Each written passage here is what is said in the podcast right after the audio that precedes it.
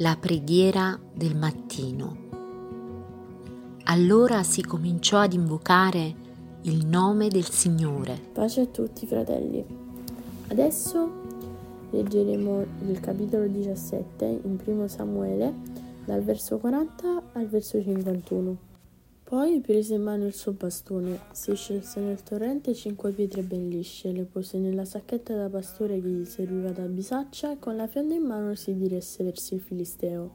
Intanto avanzava anche il Filisteo, avvicinandosi sempre più a Davide, mentre il suo scudiero lo precedeva.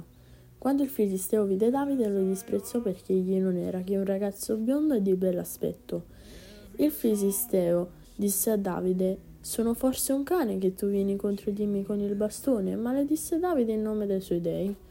Poi il filisteo disse a Davide: Vieni qua e darò la tua carne in pasto agli uccelli del cielo e alle bestie dei campi.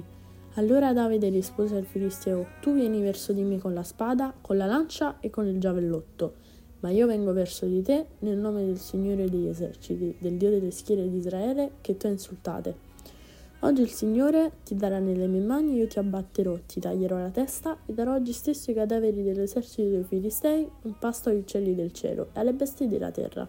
Così tutta la terra riconoscerà che c'è un Dio in Israele e tutta questa moltitudine riconoscerà che il Signore non ha bisogno di spada né di lancia per salvare.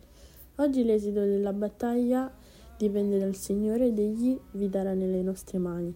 Appena il filisteo si mosse e si fece avanti per avvicinarsi a Davide, anche Davide corse verso la linea di battaglia contro il filisteo. Mise la mano nella sacchetta, prese una pietra, la lanciò con la fionda e colpì il filisteo in fronte. La pietra gli si conficcò nella fronte ed egli cadde con la faccia a terra. Così Davide con una fionda e una pietra vinse il filisteo. Lo colpì e lo uccise, senza avere spada in mano. Poi Davide corse, si gettò sul filisteo, gli prese la spada e sguainatala lo uccise e gli tagliò la testa. I filistei, vedendo che il loro eroe era morto, si diedero la fuga.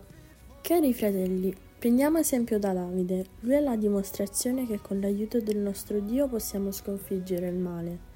Nelle prove non tiriamoci indietro perché Dio ci è vicino e non ci lascerà mai soli, come scritto in Isaia 43. Ma ora così parla il Signore, il tuo creatore Giacobbe, colui che ti ha formato, o Israele. Non temere, perché io ti ho riscattato e ti ho chiamato per nome, tu sei mio. Quando dovrai attraversare le acque, io sarò con te. Quando attraverserai i fiumi, essi non ti sommergeranno. Quando camminerai nel fuoco, non sarai bruciato e la fiamma non ti consumerà.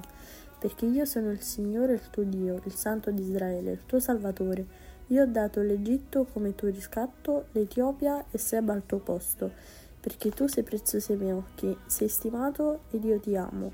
Io do degli uomini al tuo posto e dei popoli in cambio della tua vita. Non temere, perché io sono con te. Io, ti, io ricondurrò la tua discendenza da oriente e ti raccoglierò da occidente. Dio ci ama. Dio ama i suoi figli, non ci lascerà e non ci abbandonerà dobbiamo fidarci di Lui perché noi, noi, ci arrabbiamo quando il Signore non ci risponde oppure non ci fa ottenere ciò che vorremmo avere. Sbagliamo perché se Dio non ci ha dato ciò che mh, mm, volevamo in un momento l'ha fatto per proteggerci perché sa solo Lui ciò che è meglio per noi.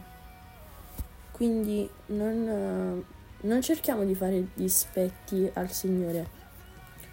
Mm, se non otteniamo un sì da Lui, se non otteniamo ciò che vogliamo, non ci allontaniamo da, da Dio, perché solo Lui è la nostra forza. In Lui troviamo pace e lo sappiamo.